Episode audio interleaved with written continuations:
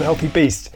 This week's guest is Nick Duerden. He's an author and journalist. He's been on the podcast before. He was talking about a book called Get Well Soon, where he took tried a load of alternative therapies to try and combat chronic fatigue syndrome, which had kept him pretty much housebound for years. When, I, when he came on last time, I apparently, according to him, sounded like a motivational speaker. So, in my ignorant way, I was just trying to talk him up to getting out of the house. Well, not because of me, but he's made a lot of progress and he's now up and about. So I, came back to talk to him about all the things he's got going on in his life. He's got a new book out called The Smallest Things about the enduring power of family. He's got another book called A Life Less Lonely, which is leading us all to lead more connected lives and not just phone connected, but actually connected. But the book I talked to him about before was Get Well Soon, where he spent years trying all kinds of weird and wonderful alternative therapies to get himself better. Well, one way or the other, it's worked because he's 50 years old and he's looking great. So, welcome, Nick Duerden.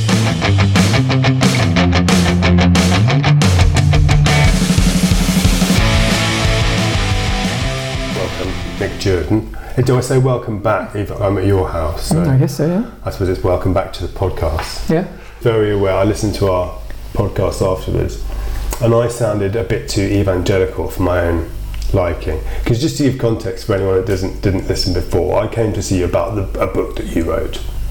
So get well soon about your battle with chronic fatigue syndrome. So we talked about that a lot last time, and I wrote an article about it, and I think the article got a bit of heat because people don't like you criticising the condition. But my, my take on it was, I suppose, if you can sort of fight your way out of it and ignore what may or may not be wrong with you, great. The criticism is a bit that you um, that you, you have to be careful how much you push. Mm. But the way I suppose I'm looking at that, almost all things apart from medical conditions you can do nothing about. Almost all things in life are a challenge. So I suppose yeah. I suppose I'm probably talking too much in one go now, but I think I just listened to myself talking to you, and I probably did sound a bit much too much like. Are you sure this is real? You sounded like a motivational speaker. Yeah. It's very motivating for me. But but the problem with this, because in my book, I an NHS doctor eventually tells me like four years afterwards that I never had chronic fatigue. It was something different. So chronic fatigue is this massive umbrella, and it affects people differently. And the the arguments I guess may have come your way stem from the fact that you can't fight your way through this because the body isn't working as it should. So you can try all you like, but it's the body isn't functioning properly, and it's diminished. So if you do push through, you become worse. And I guess lots of people have tried to push through in the past because that's our instinct, isn't it? It's a human instinct to do everything that you said to me made perfect sense, and I wanted to push on through. And I'd learned over the years that I wasn't capable of doing that.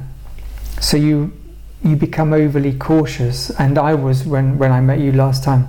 I was definitely at that point where I was so used to my exaggerated sense of caution, but that was what I thought I, I needed to do to survive and to not make the condition, whatever condition I do have, worse in terms of the condition, apparently it's the mitochondrial cells aren't functioning. So the mitochondria are the cells that um, give us energy. Mm. Mine are faulty.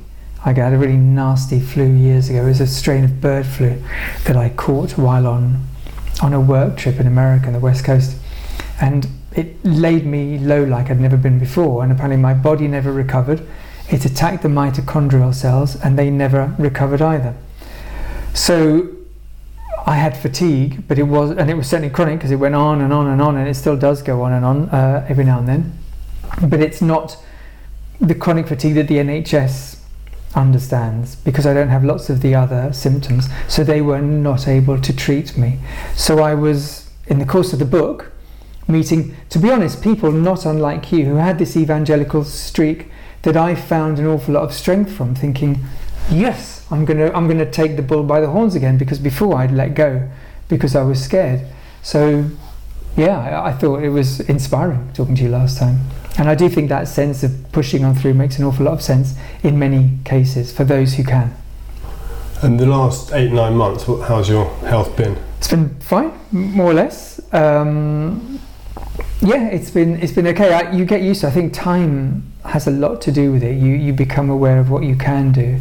You can be too lazy and too, you know, you fall into bad habits quite easily. So I'm aware that I'm constantly, gently pushing myself forward to do more and more and more because I am out of condition. You know, I must be really unfit because I never put on weight, but apparently that's part of the whole mitochondrial thing. Of my diet has um, suffered over the last few years because I can't digest food the way I used to because we need a lot of energy to digest food and the mitochondria does that and it's not giving me enough energy to do it. So I'm eating less and less, so I'm not as strong as I used to be, I'm not as fit as I used to be. But in terms of the last few months, it's been pretty good. Because you were already like getting out and about because you'd been Yes, this, it's more or less this time normal. being pretty much housebound, hadn't you? And Yeah. then by the time we spoke last time earlier this year, so you were doing some physical exercise and you Yeah, I mean, yeah, the, the book uh, traces like eight years almost. So for two years, I really didn't do very much of anything. I was just sitting with this new illness, condition, whatever you want to call it, and trying to understand its parameters and what it meant I could no longer do. And then I went out and I thought, as we said earlier, I'm going to fight this, I'm not going to accept it. And I went to see a variety of therapists, health therapists, alternative therapists, anybody I could to make me understand what it was that had happened to me and how I could live better from a physiological point of view. So it's as much mind as it is body. And that helped enormously. But also small things like, you know, getting out with the family more, getting a dog, and now suddenly looking into her eyes thinking, I've got to walk her whether I'm tired or not. Just those things get me out of the house and it makes me yes, just not sit and and dwell at home and feel miserable. I've got this sense of purpose, and having kids gives you that sense of purpose. So you're not living just for yourself. You you know that other people and creatures are relying upon you. So you step up as much as you can. because you you always you were lucky enough, I think you you put it to always be able to work. Mm. As a journalist, so you know you you could work. Yes, the I never got the brain fog that apparently many people get when they get where so there's not enough energy that goes to the brain either. So you are f- as physically exhausted as you are mentally. I only have ever had the physical. So I suppose you didn't have at least you didn't have that guilt of you can't do anything. So No. you were achieve, so Yeah. you were achieving something because Yeah. anybody feeling useful Yes. is very Yeah. important. The, the moment you start feeling useful, and I, I was aware of that after it had happened, and as my wife pointing out, saying, you know, you've got to do things. She was the one that motivated me to get out and talk to other people about how to get well, and then from that came came the book, but also came Your wife my return out. to health. Sorry to interrupt. Your wife comes out brilliantly in the book. I think I mentioned Oh, before. Yeah, you Good. can you can you can hear the, your wife's strength every Yeah. right through the book. And it really was her strength. I mean, without her, I don't think I. Because it's quite shocking when you get ill with anything, I imagine. When you get ill with something where the doctors are scratching their head and saying, I don't really know what's the matter, but look, rest, good luck. You do think, well, what do I do now? So I was, yeah, quite terrified of it and really humbled by it. And it was her that pushed me forward and said, look, you know, we need you as much as we ever did. So being able to work helped enormously because I, I work from home. So instead of watching Jeremy Kyle or whatever's on TV, Cash in the Attic, I'm I'm there working and at least thinking I'm semi-useful, at least in some diminished capacity. But I can do things every day. I had things to do, and without that, I would have gone mad. That's the thing. What, what whatever work you do, I mean, at a very basic level, if someone's paying you to do it, it's Mm. it's useful. Yeah, yeah. You get you get a phone call, you get an email. Think, oh, somebody knows I'm here, because otherwise the four walls are, that surround you can be quite suffocating. You need to have some kind of outside influence, don't you, or purpose. Yeah, definitely. Mm. Yeah, for sure. And I think, I mean, as someone I work from mostly from home too, and yeah, when I've had, you know, I mentioned to you before, um, I went and had an ankle operation and I was on crutches for three months, and I was able to work the whole time. In fact, in Mm. some ways, got more done because I realised how much when I work. I realised there were there were meetings and things I missed, but I realised how much time you waste Mm. Going and doing things that you don't really need to do. Yeah, yeah, it helps you focus, doesn't Yeah. it? This is what I need to do. This is all I can do. I'm going to focus on this. Yeah, because if your job is is writing and editing, as most of Mm. mine is, then for better or worse, that has to be done sat down. Yes. So- yeah. And I was very good at sitting down. Yeah, Really excellent, good, yeah. excellent champion, champion at sitting down. Yeah. So I tried to, because I was because I was always incredibly physically active before. I swam every morning, cycled every afternoon. I couldn't walk so much as run, you know, like speed walking. I was never really in a hurry to get anywhere, but in my mind I was. So I was never somebody who relaxed well. So when I got ill, and suddenly all I could do was sit down, it was quite a shock to the system, in you know, literally and otherwise. So I haven't been able to build much into that. I do 10 to 12 minutes of yoga a day. I'd love to be able to do an hour. But, you know, I'm hungry, something's on TV, I have to do, you know, I'll make up an excuse not to do it. Yeah, see, these are different. These are different matters, though, aren't they? Now, to stop me if I start sounding like a motivational speaker. Okay, go on. You, at any point, we should maybe have a buzzer, Yep. some, some a special signal if I go if I go Yeah. too far. Um, God knows I've got my own problems. Do you know what I mean? But uh, but I suppose. uh, Are you doing? Are you are you not? Are you doing short amounts because of physical limitations or because of other limitations? That's the question. I would say both. I Yeah, went on yeah, a It has to be one. I went on a yoga retreat last year for work, but I also really wanted to do it. And suddenly I'd gone from doing my 10 minutes every day in front of BBC Breakfast to doing an hour and a half in the morning and two hours at night. And because my body is so deconditioned, I just couldn't do it. So I did 45 minutes in the morning and an hour and 15 minutes at night. So I was able to do that. So I, that stunned me that I was physically able. And obviously at the beginning of the week it was hard. By the end of the week I was pretty good at doing it. So I can do much more somehow you fall into all sorts of negative habits at home, don't you? You fall into routine. So I do 10 minutes in the morning, um, and the excuse that I used to have until very recently was I needed to make my younger daughter's packed lunch. She now has school dinners, so I can't use that excuse. But my stomach knows after 10 minutes that I'm going to be making her lunch, but then immediately after I'll make my own breakfast. So I, I curtail it. So, yeah, in answer to your question, I could do more. I'm physically So capable of doing not. more. So. I don't, it's my habit. Okay. so and I just don't push myself. If I joined a class, I would push myself and I keep on meaning to join a class and I keep on putting it off. When we last spoke, you recommended hot yoga. See, this is really interesting about this kind of condition where you become overly cautious about yourself because the worst thing that could have happened to you has happened. You know, as I said before, the doctors don't quite know what's wrong with you and lots of things seem to trigger it. You mentioned something called hot yoga, which I'd vaguely heard about. You were evangelical, to use that word Mhm. again, about its properties. And um, I thought, I'm going to look at this because I felt really positive after our chat. I mentioned it to a friend of mine, and the same one I talked to you about earlier, who immediately, she, she Googles and researches everything. Within an hour, she'd sent me all of these really negative press pieces about do not do hot yoga. It can be really bad for your health, especially if you're not particularly healthy. So all of the enthusiasm that you had infected me with immediately went down the plug hole because she had sent me these things saying this is dangerous. Too many clueless people do it without really knowing what they're the demands they're making of their bodies and then they live to regret it. So I thought I don't want to live to regret it so I went back to doing my 10 to 12 minutes a day.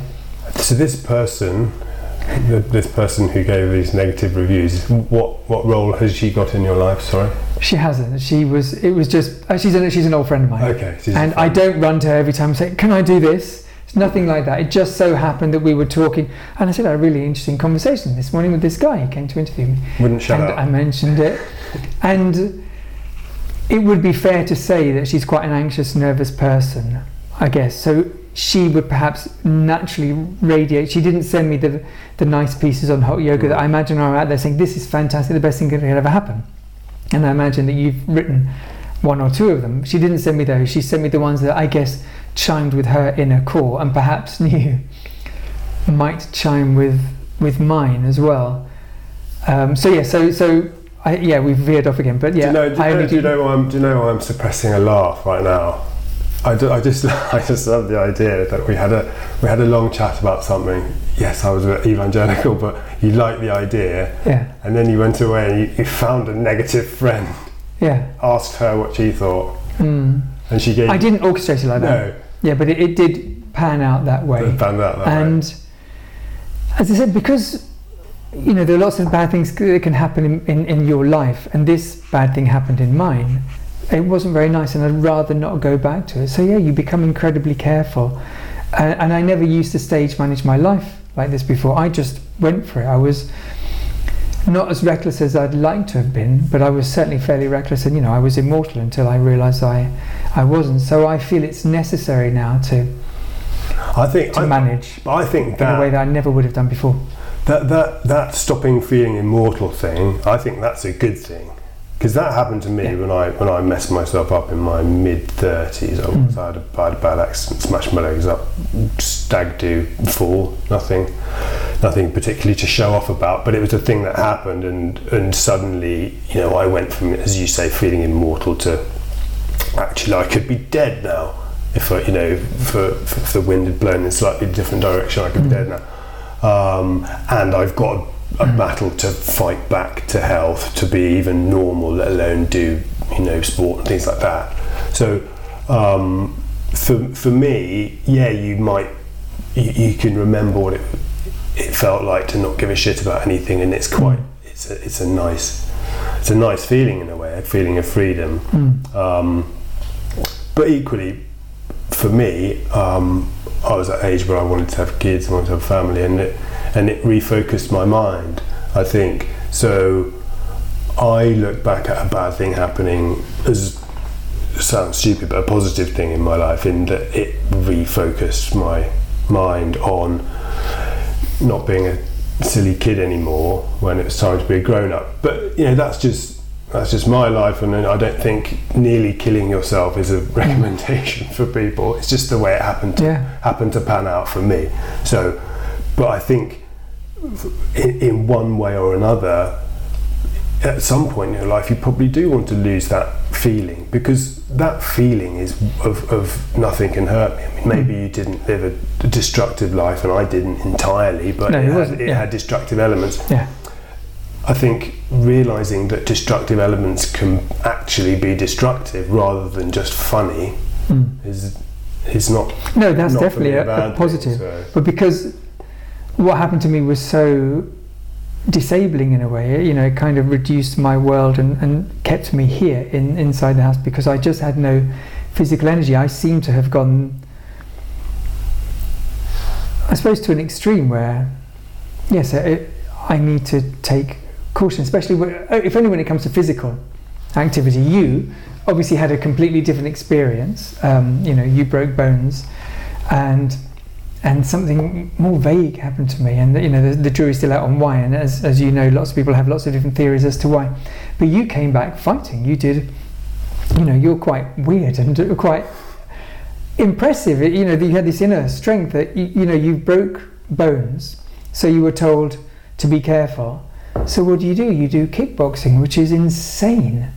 But it kind of, I wish I had that mettle because because I, I don't. I think, and you know, we don't. choo- If, if illness and and things like this teach you anything, it's I guess who you really are. So I think, okay, this is me. I didn't really know. So what I'm trying to do in my own way is continually fight it, continually trying to push the the barriers and get better while doing research, hopefully good and bad research. But you know, trying to find everything to see what can I do to to make myself as optimum as I can be in a fairly cautious way. And as I said, this is news to me. This is who I've revealed myself to be post illness. You became Superman.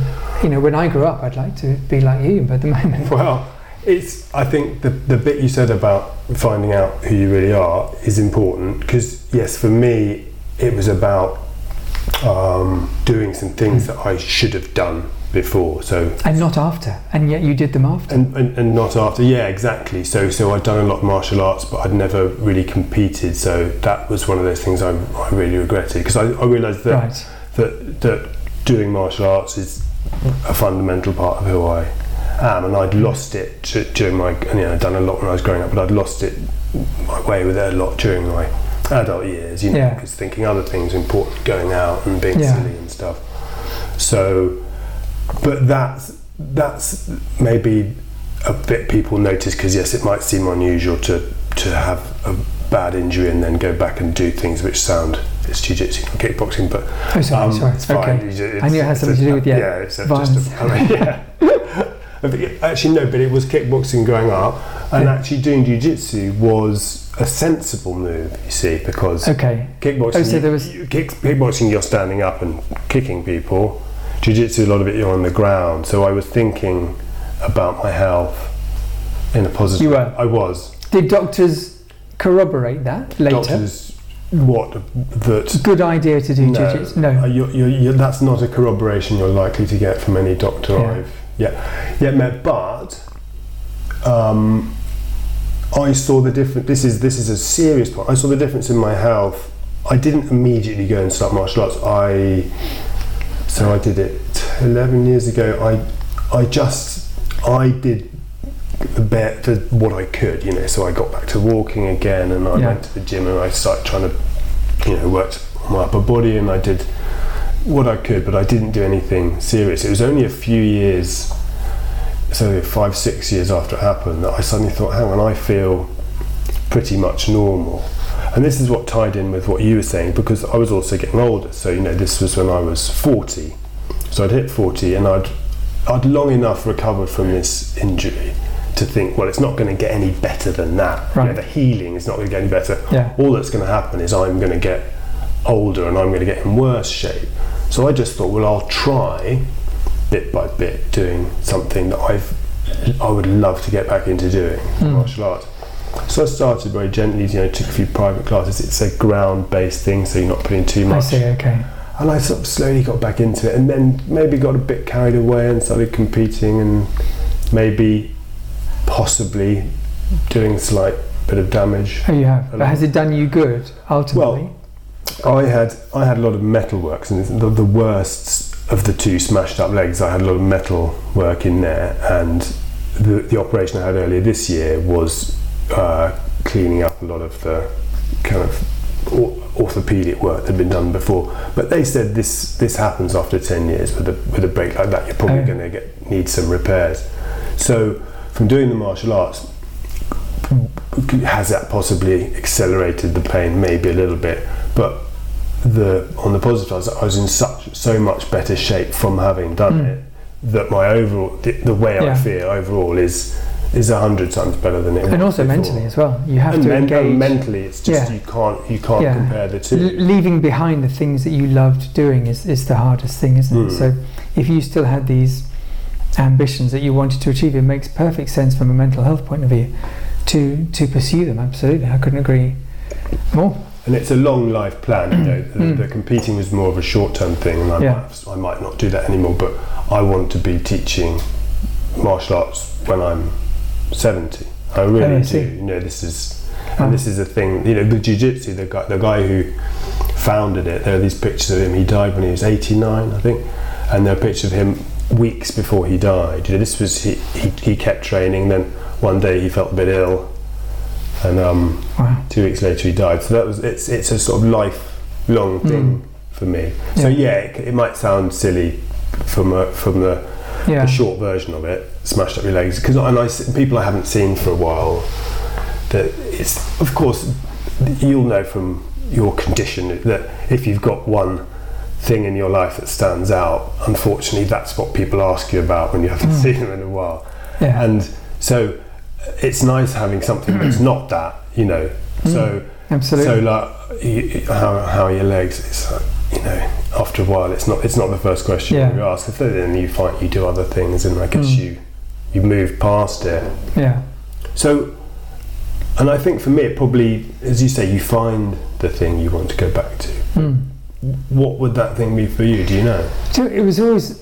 I think I'd got most of what I wanted to do out of my system. All I ever wanted to do was travel as much as I could, and we did an awful lot of that. You know, my wife or girlfriend, as she was then, and I did it, and then I did it through work, and I wanted to write. So I'm sure there's lots of you know. I, I like to have an outdoor life, so that's kind of gone back a bit, has been pruned back. But there was nothing. You know, this happened to me when I was 42, so I, you know I'd had a good shot at being a grown up, and I'd done a lot of the things I wanted to do. Uh, And and we'd had yeah kids. yeah. and- So you, and when you have kids, you know, you, you, you well, I'm sure lots of people can do whatever they want when they have, they can, they can travel the world still. But you are, you do feel more rooted, or at least uh, we did. And we- you know, they wanted the fam- the familiarity of where we were and uh, the neighbourhood and the local school. So it quite suited the four of us um, to be here. So um, I, I gave up my physical life, I guess, to a certain extent, but only to a certain extent. You know, we still managed to go away and to go on holiday. A few years ago, we were considering moving to um, China for a few months, just because I think it's that thing you were saying just now about you. You, you know, people only ask one thing of you, and you, you feel so defined by it. You want to redefine yourself, and work was quite quiet at that time. It picked up shortly afterwards, but that time was really quiet for me.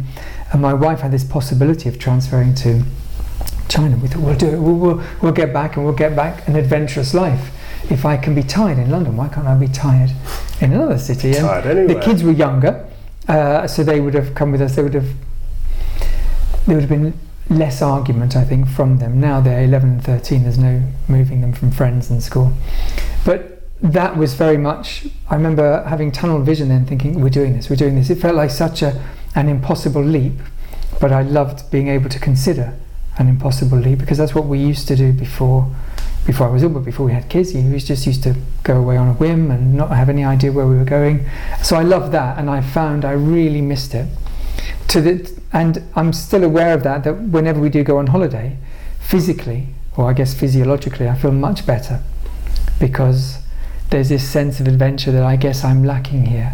Because here I have such a routine-based life. My job is wonderful because I meet and interview fascinating people. I've got to write what I thought were some really interesting, worthwhile books. But my the rest of my life is very routine based. You know, going to have my coffee more or less the same time every day. I'm home every day for the kids and walking the dog every day, and I like that. I derive a lot of comfort from it. But I like, yes, I miss the spirit of adventure. But maybe that's what you like doing. You know, maybe maybe that's what maybe that's what you're meant to be doing at this point. I don't know. At this point, at this Maybe- point, because we have two kids yeah, at school maybe, and maybe, maybe it that's. suits you. No. Oh, you see what I'm doing now? Yeah, I see. yeah, Sorry, yeah. I think you meant the other. Yeah, no, maybe the, Yes. maybe maybe, Yeah. maybe the amount you do Yeah. now is the amount you Yeah. want to do. Yeah.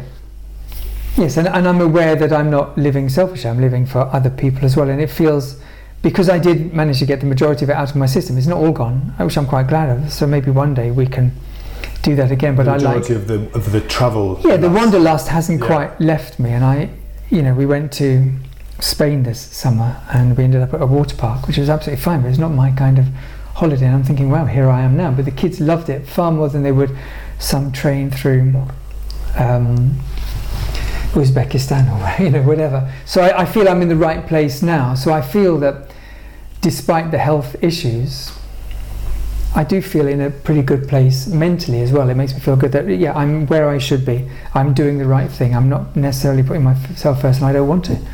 I want to put them first. So water park in Spain, holiday. How long did you go for? What's Twelve days. twelve days? so is that quite an active holiday, or? Not as active as we used to have, but active enough. Yeah. But yeah, you're up and about. And Yes, as I am here, as I am Yeah. most times here, and you know, life is more or less normal. I, I'm I'm not what I was when I started writing the book, or when I started uh, feeling ill initially, when I couldn't really leave. Now I can have more or less the same kind of time as you have uh, on an average day. I will feel tired having gone out on a typical day, and it will take me longer to recover than somebody else. But then I'm back to normal. So I deal with a lot of transient tiredness in my life, which is not fun, but I'm very, very used to it. So, but otherwise, that's as much as it's affecting life today. And there have been times when it's been worse, when there's been relapses and minor ones, and then one particularly major one, which was um, a shock. But otherwise, yeah, life is is normal. I wrote something down. Then I reached for the I reached for the write? notebook. But I wrote down. It will take me longer to recover than someone else. Now, Yeah, I'll tell you why I wrote it down. go on. Um, I just did a podcast with a guy called Vinny Shawman. Amazing. Um, he's a mind coach. I'll send it to you because I haven't haven't um, put it up yet. But he's um, big on linguistics. He's, he's big on um, the way we talk about ourselves. Because I was talking to him and I and I was saying things like, I this, I that, and you know when, and they they think, and he he picks up on it because it, you're sort of transferring things to other people all the time. So you're talking about your own problem. I'm talking about me here, not you. Talking about your own problems, and when it becomes uncomfortable, you can just transfer it onto someone else. So Oh, that's really interesting. yeah, That's and, fascinating. And, and and you know, as a, as a as a writer, you you're used to changing person according to the according to the text. You know? Yeah. So you, you you you know we all know that you you can alternate depending on the style and whatever. But when you're talking, when you're talking about your own stuff, it's not just a question of style. It's important because it's important. uh, You know what perspective you're talking. And, Mm. and as soon as you talk about other people, his question, he would interrupt me and say, um, "How do you know?" And and and and, it, and at first I was, oh, it's just this is just my way of talking, but it, it really made me think about how I was forming my opinions of stuff because there's this assumption you understand other people, Yeah. and the more you think about it, you don't know what other people are thinking. You don't know what other people are feeling. And the reason I just wrote that down in case I immediately forgot it as is a way is, is that you said it'll take me longer to recover than someone else. So you're making a comparison with I don't know who. Who do you think you're comparing yourself to there? See, that's a very good point. Um, I guess because I know her, my wife, so if we go out and walk the dog for an hour, she'll be fine, and I'll be feeling okay. I need to kind of uh, recoup then. So I was about to say the average person, and I'm well aware there's no such thing, but someone who doesn't have, I guess, my health condition. Um, you know, when we go on holiday and we come back, my daughters, especially the 13 year old, will immediately want to reconnect with her friends. So she'll be home for half an hour and go out. I'm completely wiped out for the rest of the day and tomorrow. So, yeah, the, the, the people around me, the people who I guess are fitter than I am. But I was aware there, there were people I did speak to when I was trying to learn how to get better or how to learn to live with uh, my health condition as it was then who talk very a lot about the power of speech and the power of thought and how it influences what we think and how that can have a negative effect on um, on our bodies and how our bodies respond to our thoughts. So yeah, it's it's it's very key, isn't it, to, to think more positively because that informs everything, and that's a, a skill I'd love to learn.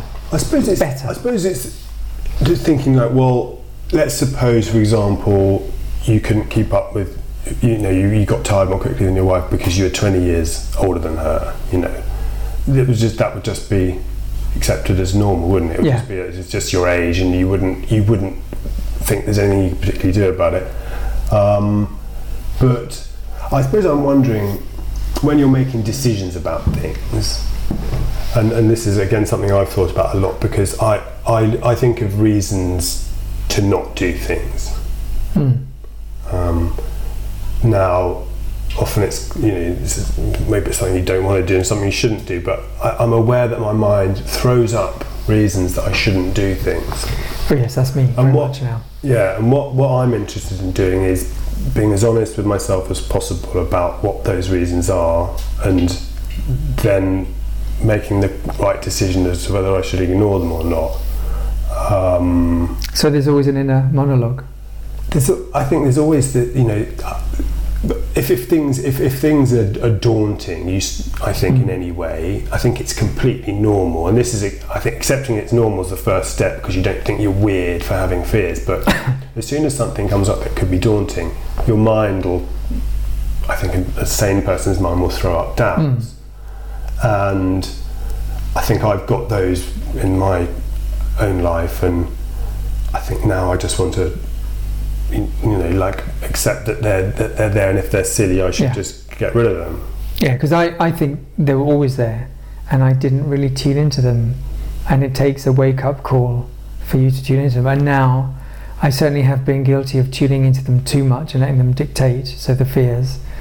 Um, and part of, I, I guess, my own process of getting better is to ignore those and to, yeah, to have a more positive mindset and see how that affects the physical. But let's say you say you get a social invitation that's not an easy one, you know. So you've got to go away to something, and it's and so there are suddenly there, there are loads of questions that come up. You know, can I you know Mm. can I go because of work? Can I go because of my family? And then do I actually want to go? Because Yeah. is it going to be you know difficult in some way? Other people that you know there'll, there'll be various things barriers from stopping you going on this Mm.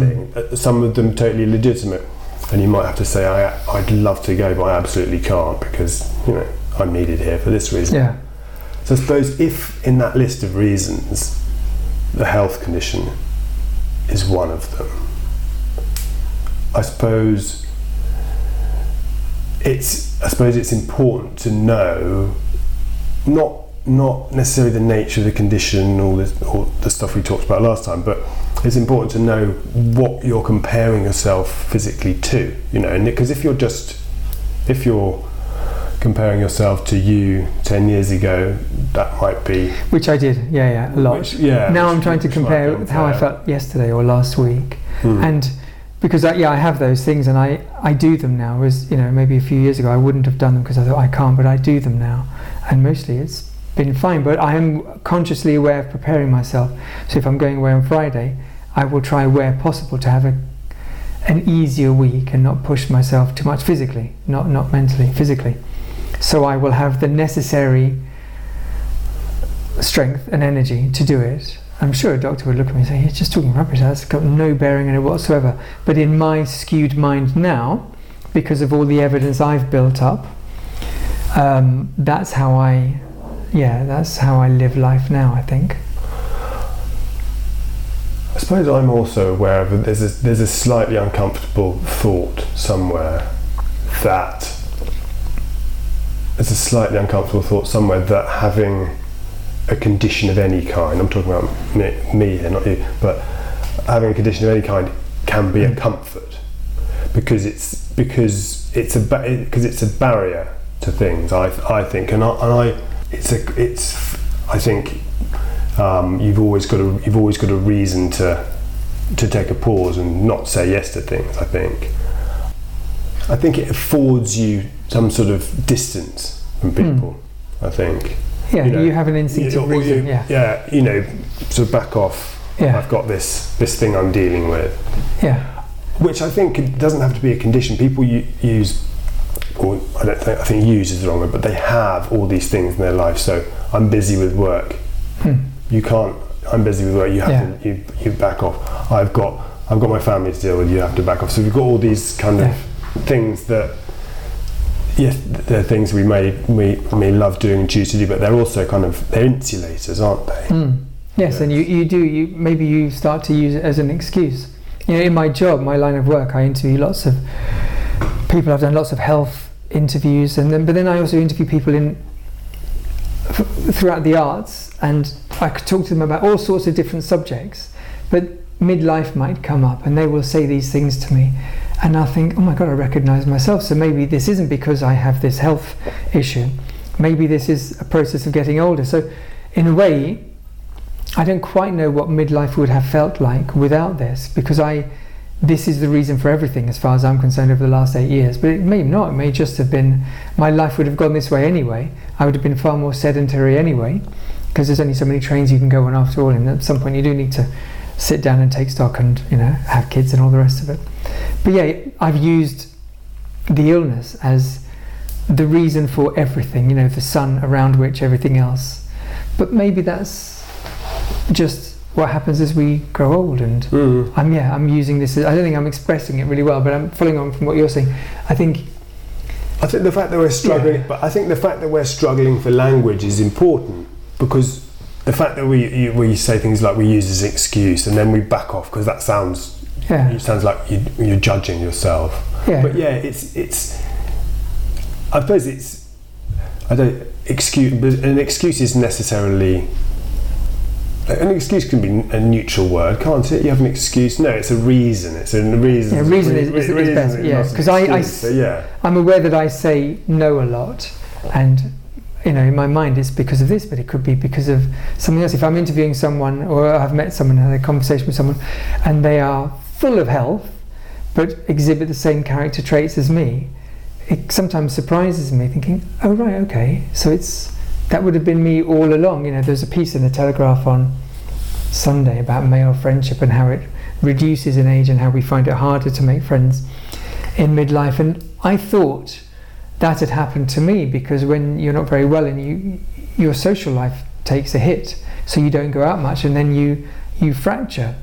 So then reading various men talking about how their own social circles have slimmed down it's got nothing to do with what happened to me. Makes me think oh it's, it's maybe these are more common experiences to people for all sorts of different reasons and I don't constantly have to go back to this one Achilles heel of mine. Ah it's because of this. Ah it's because of this. No it's not. It's because of life. It's because of all sorts of other things. Yeah, I mean, I, I've definitely become less social.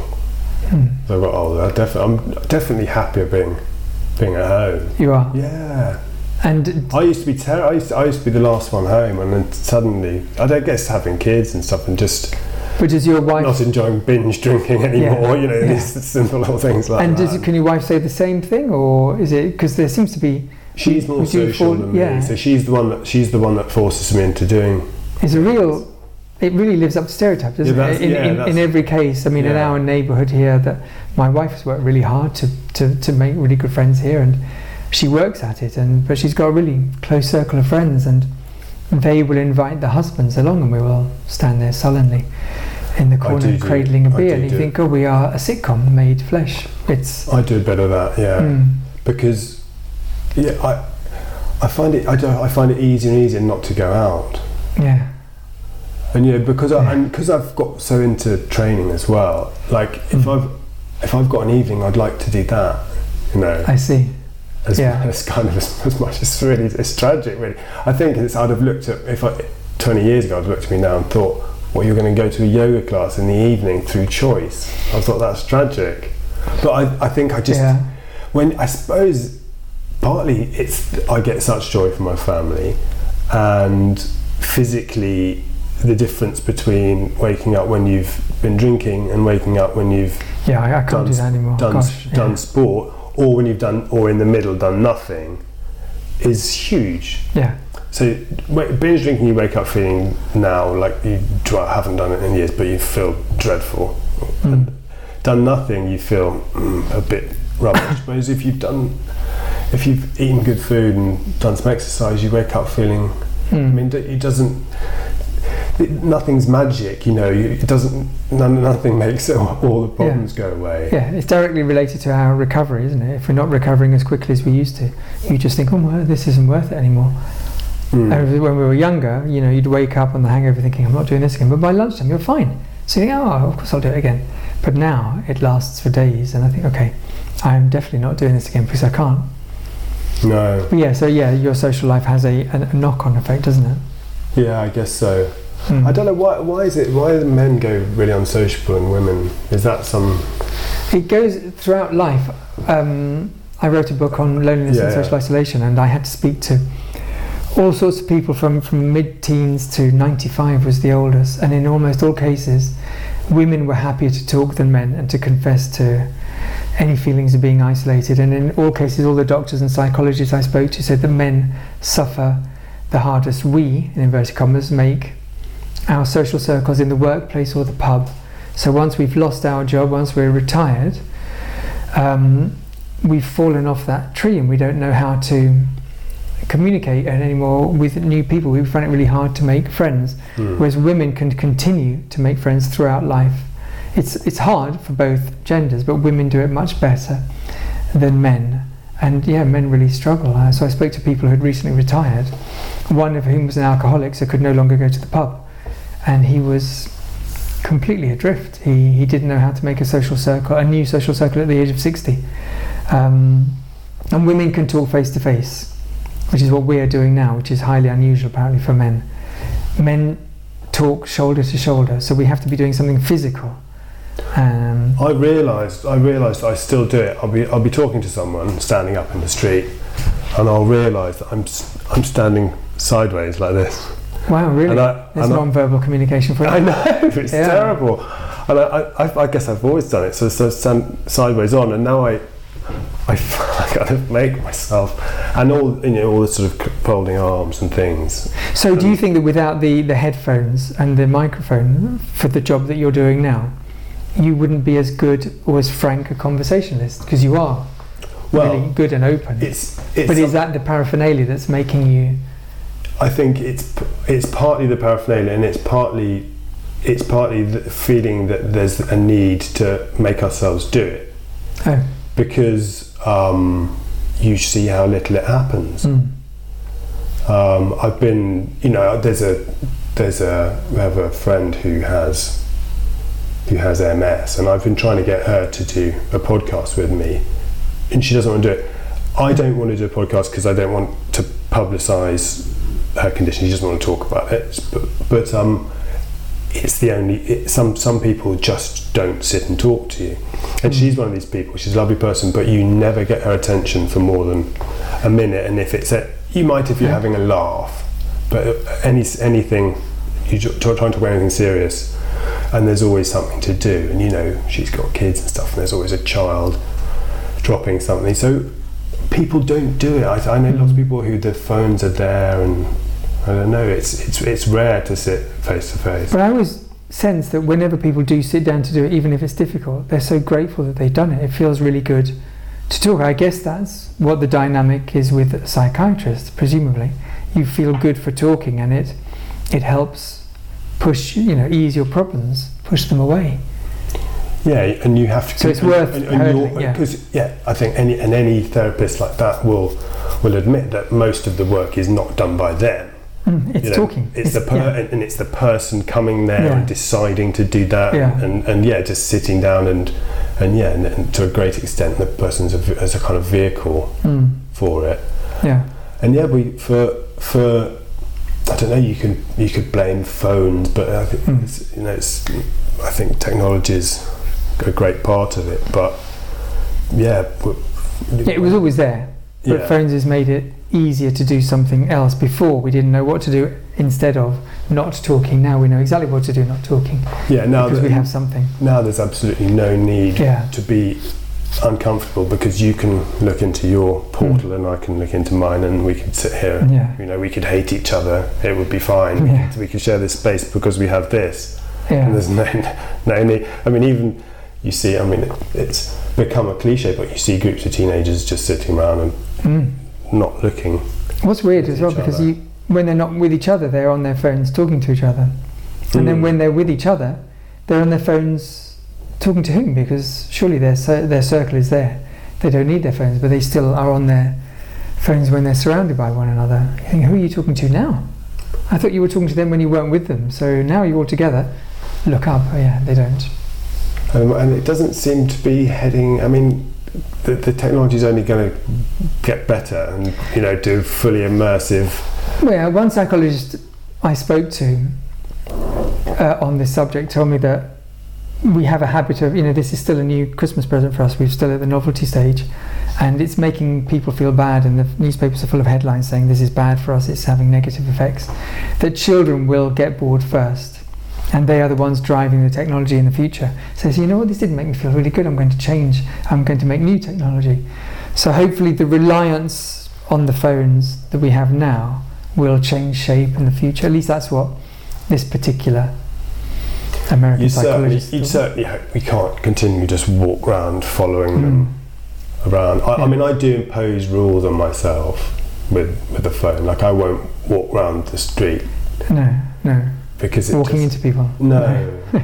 but that doesn't seem weird. But it, but it, Yeah. but it is unusual because most people are doing it. Yeah, yeah. There doesn't seem to be any break on it. No, none. We're all complete When, addicts. when were you really- asked, directions, for example? I mean, it doesn't. You, you Yeah. see people that you think, oh, Yeah. that, that person needs directions. Oh, no, they're not gonna. Yeah, They're not. They're not gonna ask you. They're just gonna find. find yeah, exactly. phone. Yeah, yeah, yeah. So I don't know. I, but you Mm. don't want to be that. You don't want to be that person railing against the technology. No, no. But, but I think at least people could, you know, carve themselves l- a s- uh, some time, like we're doing now, to sit, turn Mm. their phones off, and and talk face to face because there's nothing wrong with occasionally feeling uncomfortable and being asked something that you that you're not that Mm. happy talking about because you know, if you, if, if every if every time you you felt like that, you diverted and started playing whatever Yeah. the latest Yeah. phone game is. Because it's just escapism. You know, when we spoke last time as well, it felt like such food for thought. It really made me think it through, and you know, you almost don't know. I don't know how you feel as a writer, but I don't really know how I feel until I've written it down and made sense of it on the page or on the screen. You think, oh right, okay. Because it takes a while. I think, I hope I write better than I speak. It so it makes more sense on the page. And if I hadn't got it there, it would still be swirling around all these disjointed words. Yeah, because you're So and talking helps. yeah, you're distilling thoughts down, aren't Yeah. you? Um, you're showing that you're finding some clarity, and I think that that ties in with this linguistic thing when Mm. when we're talking, particularly about a, a, a difficult subject. We we think how how are we putting this? How, Has it changed the way you I- talk now? Or is that a learning curve? But this was only a, this was a few days ago. Yeah. Um, it's changed. A, it's changed a few things about about me. Uh, I mean, he's a, he's a great guy, and he's a he's a he's a martial artist as well, and he he got he made his name by mind coaching. Well, first training like Thai boxers and, and kickboxers, but then as a mind coach for some prominent fighters, and he's just it's just a no nonsense approach to what you know. What what is that? What are you saying? So, and because I, I get we get used to like not being questioned. I don't know. Maybe people you just people let you talk. I think maybe it's because people aren't listening that carefully a lot of the time. so to actually have someone that doesn't just nod along and then say some stuff themselves, but actually s- stops you while you're talking, that was that was novel for me. Mm. So I guess yeah, you're just used to people let you Yeah. let you have your a lot of talking is just people taking their turn. You have you you have your go, and they're not really going. How, Yeah, yeah, yeah, they don't listen. And so, and to realise that I you know that I'm playing linguistic games with myself and Mm. skirting around things. Yeah. I went to see him about um, a social issue of mine actually, which you might not have guessed from how confident I am. Um, I'm a sweater, or was. So I think maybe I told you in the context of hot yoga Oh, go on. but I've had a few interview sweats where you know I've been in a slightly hot. You know, you did those hotel room junket type things, yeah. and you're in a slightly hot room. And I feel a bit of a sweat coming, and I've had a few really embarrassing ones where it's just pouring down my face. Oh, really? Yeah, and it's it's awful, and it's one of those things that I, you know, talking about the excuses that pop up. It's Mhm. one of mine. So like, you know, some formal event in black tie, I'll be thinking, oh, that'll be me sweating. You know, so it's one of my. What prompts it? Anxiety or Well, heat? it, it, the, difficult thing is it's a combination of the two, right? So I was, I sweat a lot doing sport, so and that's just that's just the way my body is. But because uh, he he drilled down into this, Vinny Shoreman, he drilled and said, and he took me back to the first time I'd had an anxiety related one, and it was um. I, I remember a couple, and, it, was kind of it was kind of embarrassing careers advice kind of time when I'd been in a room that wasn't that hot and I just started sweating. So I think what it is is it's a it's a collision of of a physical thing that I have that, that became an anxiety thing because there's you're no- worrying about it. yeah, you, yeah. yeah. So he, So it's, it's a a, it's a, phobic, a phobic response. Um, so because it, it doesn't, you know, if, if, if we're in a if I can I can do sport do sport and I won't immediately be pouring with sweat, you know, so I can cope with and I'm in I'm in good shape. I can cope with a normal situation, but this this phobic response I developed meant it was a thing, and I think I'd I think I'd more or less got a handle on it because I knew if I was very confident, you know, so if I would get myself really ready for something, hmm um, so you know I've done TV a couple of times. If you get your head ready, I was sort of fine. I wouldn't think about it. But there were other times, particularly when I, it was somewhere where I didn't feel quite comfortable. You know, so say I was doing some paid work that maybe I'm not that into. You know, so there would be that kind of maybe it's a, you know that it would become the maybe the imposter syndrome Mm. thing again. You know, what am I doing here? Yeah. And so, yeah, it became an, an anxious thing. And I thought this is ridiculous because, um, you know, as we've said previously, I'm trying to make as much of a go in my life as I can at this point and forget about anything I've fucked up in the past. And to have some silly little worry like this, Mm. but as he said, when I got to him, I arrived in what he called a semi hypnotic state, in that you've already decided you want to get this bullshit out of your mind. So you've done half the work, you sort of know.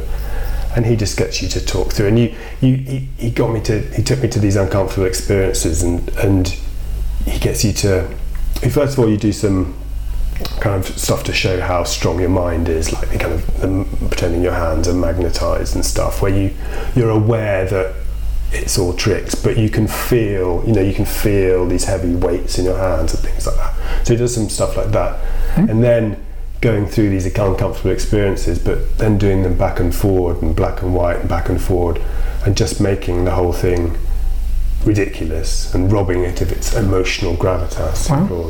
That sounds really interesting. Yeah, so it was, a, and, and it also makes you realise that all the almost all other worries are the same thing. Yeah. They're all just sillinesses Hmm. Because you know everyone's got everyone's got daft fears. Of what would happen if all these what if, what would happen if? Wouldn't it be embarrassing? Yeah. And but, but when I even talked about embarrassing, she said, "What's you know, well, you're talking about you. The only, you, you can only you you can only comment on what you feel, but you're assuming. that people are assuming everyone's looking at me, everyone's thinking this. Mostly people don't give a shit, Yeah. Yeah. We're and that's wrapped quite up. that's yeah. quite freeing. Mostly people don't give a shit about. Yeah, we need to convince ourselves that we believe that. Hmm. Mm. And that's hard, isn't it? Because you're to- always worried about what everybody thinks, and nobody's thinking because they're thinking about what everybody else thinks, and everybody's thinking the same thing about what everybody else thinks. But the truth is, we only really have time for ourselves, and we don't really care. You know, it's like you'd never notice that somebody else has had a haircut, or they're not going to like my my jeans or the wrong thing. They're, they're not paying the slightest bit of attention. Do you know what's good for this? This is so awful of me. It's yoga. Is it hot? Well, no, do you know? Yeah, but you know, no. The, the one thing they do in yoga, they they con- they make you concentrate just on what's what's happening on your mat. So, like, if you're having a bad day, or you're looking around, and you know there can be distracting things, good or bad, in a in a in a hot yoga studio. But you need to, if to do it properly, you need to only concentrate on what's going on. I went on Where- a where yoga retreat are. last year, as I was saying earlier, and I always made sure to position myself at the very back because there were all these women in lycra who knew what they were doing, and I just felt like a womble there. You know, I just uh, creaking and not being able to yeah, do it. So, uh, you know, they said, "Oh, just just worry about what you're doing." But I spent the entire time looking at what they were doing over there. Thinking, oh, oh no, no, I'm supposed to be doing like this Yeah. And- horribly self-conscious. So, you know, by the end of the week, I was fine, but yeah, it's weird because I just felt I was such a fish out of water amongst people who, who knew what they were doing. So yeah, I was very self-conscious. but you you know that thing they say about accept, you know, that position of surrender, this accept thing. Yeah, That's important, I think, because w- with the sweating thing, I, I, ha- I went to, so, so I saw Vinny Shoreman about this social thing, this professional anxiety sweat thing, and that's gone, right? I'm, that's, that won't happen again. Oh, you think? But I Really? no, I know because it's Wow. yeah because I because I've decided it's a it's a silly thing that's in the past.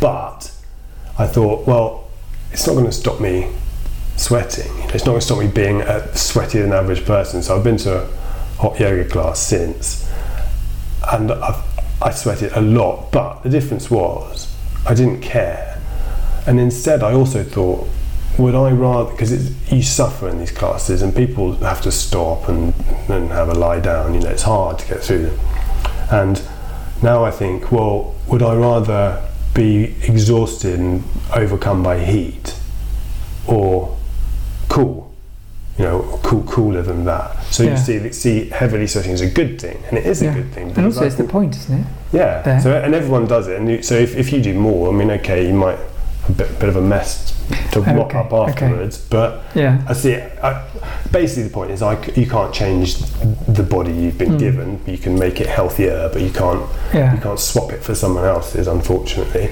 So you just so it's about accepting. That's what I'm saying. So accepting and and if and if I was to start sweating when I was interviewing someone, who cares?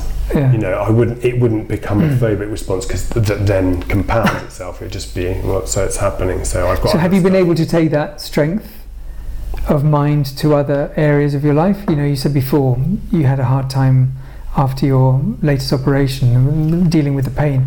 If you have such, you sound so assured in your yeah in your strength of mind. Can you just apply it there and not quick fix, but It's deal not- with? It's not about it's not it's not about being assured in my strength of mind because I have weaknesses and doubts daily, like Okay. everyone. I think, but it's it's about not listening to them, and not for for me. No, it's about because it's it's noise. So Mm. so doubts and fears will creep in. You know, I'll have I'll I'll be walking to jiu-jitsu class now and think, oh, what if I break my leg or something? These things come into your head, but if you've made decisions to do these certain things in your life, then for me it helps to just decide things like I'm going to do this on this day, this on this day, and Mm. and, and then well, if if doubts creep into your mind, you just think, well, no, I've decided that already. Mm.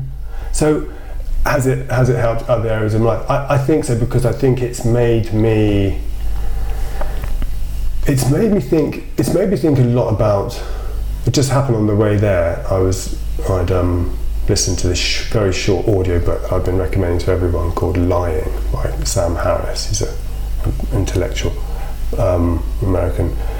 He's famous for being an atheist, but he's um, he's a very he's a very interesting thinker, and he talks about why we lie. And I think even people like I like I did that consider myself an honest person, he goes into white lies, and I know that, that you know things you say because you, you get invited to something and you you kind of oh I'd love to but and you know may, maybe then they say oh how about you come you come on this date? But I think you he's basically saying that even complimenting people in a, in a white lie is bad because you're you're kind of poisoning the the thought process. You're poisoning the any any discourse you have Uh-huh. with someone, and you're um and you're just doing you're just doing slight damage to yourself the whole time. So it's made me want to just so the combination of the book and going to see him is maybe just want to cut all the bullshit out of my life and and and as much do the things that you know I really feel there's a purpose to doing. There's a lot of good advice Sounds out there, bit- isn't there? bit- I sound like I've gone a bit far at the end. But it's interesting, isn't it? But there's a lot of really good advice out there. You know, we don't. It must always have been there, and you just don't need it, so you don't pay any attention to it. You don't know it exists. So when I was ill, and I needed advice, I could find it. There was loads. Obviously, you have to sift through. There's some that doesn't chime with you. But it's interesting how much out there, and you know, these people that you're you're name checking here, who that's their their world is to make ours slightly easier, more manageable. That Life is really complicated, but it doesn't have to be. Mm. And yeah, if you find the right people out there who speak somehow directly to you, it can really have an impact. I found that through, you know, while I was ill and trying to get better, and you seem to be doing much the same. Mm. Yeah, I think it. I suppose yeah, it's being honest with yourself. Is Mm. what I'm trying to do as much as possible. Sometimes it's not comfortable, but Yeah. no. And do you ask these people how they got those jobs in the first place? How do they know all this stuff, and how does Which which one is all of them? You know, the the audiobook that you're Oh, listening the- to, but the, the guy that you interviewed for the podcast. Oh, the How is he in that position where he, and what's his Well, he mind like? trained as he trained as a neuro linguistic practitioner and as a um, um, uh, hypnotist. Does he? Does that mean he lives a life free of doubt, free of anything No, negative? no, he no, is no, no, perfect. no, He's achieved no. perfection. Now this is the this is one of the first things he said to me, and this is what I attempted to say to you in your answer, but I didn't do very well. Is that it doesn't it this doesn't fix bad. It just can't fix a lot of terrible stuff. You know, Ah. there's the, the the stuff you can fix in your life by coaching your mind differently Yeah. is the bullshit. Is the noise. Mm. You know, you can't you can't make yourself capable of things you couldn't Yeah, do it's before. not superhuman, it's- yeah. yeah, Yeah. it's not it's not negating the need for medicine and it's Mm. not No, but he has no noise in his head. he so those no, doubts has- that we all has have. no- he has noise he says he has noise in his head and he gets he gets angry but you just you just you just Mm. try, you try not to. I can't really speak for him, but Yeah. I, I did sort of I ask him things like that, and um, I think it's just not listening to the noise. The simplest way of putting it, Mm. um, and being and being aware when you're when you're kind of allowing yourself to do things you shouldn't be doing. Yeah. Yeah. Mm. It's very interesting. Yeah. I'd like to hear. Boy, I've come out. I've come out and just sounded. Have I sounded like a motivational speaker again? No, no, at all. That's all. A little bit. No, but you didn't the last time. I mean, you, know, that. You- those those were your words. You sounded like some of the people that I'd met who knew things and knew how to cope with things, and you know, you don't remain a victim. Hmm. So you know, th- these aren't and these aren't negative. These are compliments. I Oh, mean, good. I, am not blowing smoke up your ass. No, but that's think- nice. But to, to have that mental approach to life makes an awful lot of sense because otherwise you do sit there and you just vegetate. And I've never been, I hope, that person. I've always wanted to. So no, it, you know, Well, I was hoping at very least it hadn't, it hadn't done more harm than good. Because, I I mean, my, my take on it was, was that, you know, you how, you're a couple of years older than me, aren't you? For, 50 now. Oh, you're 50 now. Mm, somehow. Yeah. You, you, but you, you're in, you're in decent shape for 50. Mm. You can you can go you can go and do a yoga retreat or go to an aqua park. You don't seem ill to me. No, no, that's what I mean. I'm, the, the- way I was is not the way I am now. It's completely different. So life is fine now. so then, really, it's just about managing because all The rest of it. Because all of us, it's about managing your life with whatever Yeah, limitations and you have. every single person has limitations. Everyone has. They might be financial. Yeah. They might be physical. They might. Yeah. They, you've got limitations, and and you don't even need to call them limitations. It's just your. And also just you your life. You could you could make it sound more positive. These are what you things Yeah. you can do, and, and you don't seem. that But you said you said before that you, you're almost glad it happened because you learn things from it. It certainly taught me how to cope. I think it's upped my resilience hugely hmm. because I've had to deal with all of this stuff. And you know, if you'd told me six months before it all happened, this would happen, I think, well, no, no, no, I couldn't couldn't possibly cope. And yet, as bad as it got, I coped on a daily basis with kids, with work, with my wife, with everything, with life. So yeah, it, it does a world of good for your mental resilience. And if there is a physical cause to my issue, which by cancer is, it's something to the mitochondria, and they don't quite know how to rectify that. But there are ongoing, um, there is ongoing research. I can certainly influence how I deal with it from a mental perspective. So this is if this you know the brain is a muscle, it's it's bigger now than it was eight years ago. It's So, a question: If you if you met someone new now, um, as likely as us men are to make new friends at this point of our life, but if you met someone new, would you, um, and, and you got to talking about various things, would you talk about this condition in the present tense?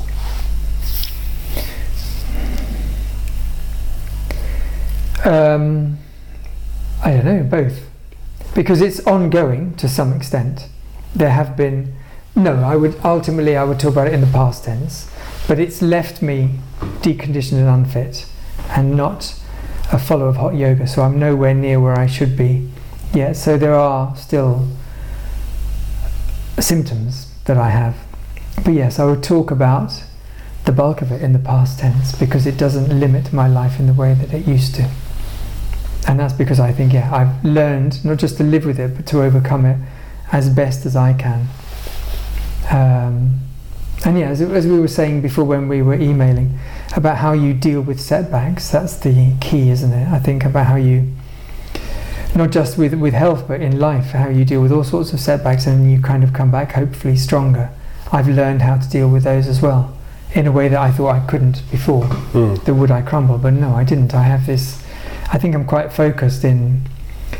I don't have your daring do exactly, but I've got a real. I hope kind of inner steel that's not going. Um, this isn't going to beat me, because if you do go online and, and Google conditions similar to mine, it can be the end of everything, and you can get really quite negative and bitter. I can perfectly understand why, but I really didn't want to have that kind of bitterness, and I didn't want to be defined by it. I wanted to try and do as well as I can for me and for those around me and whose you know lives I touch slightly.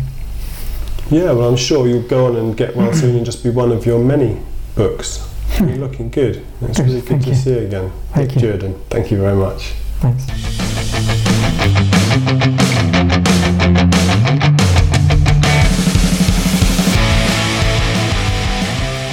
Thanks very much again to Nick Duerden. You can find out more about all his books at nickduerden.co.uk. That's N I C K D U E R D E N dot co dot uk. Thanks again. Healthy Beast is at Healthy Beast Podcast. Thanks very much for listening.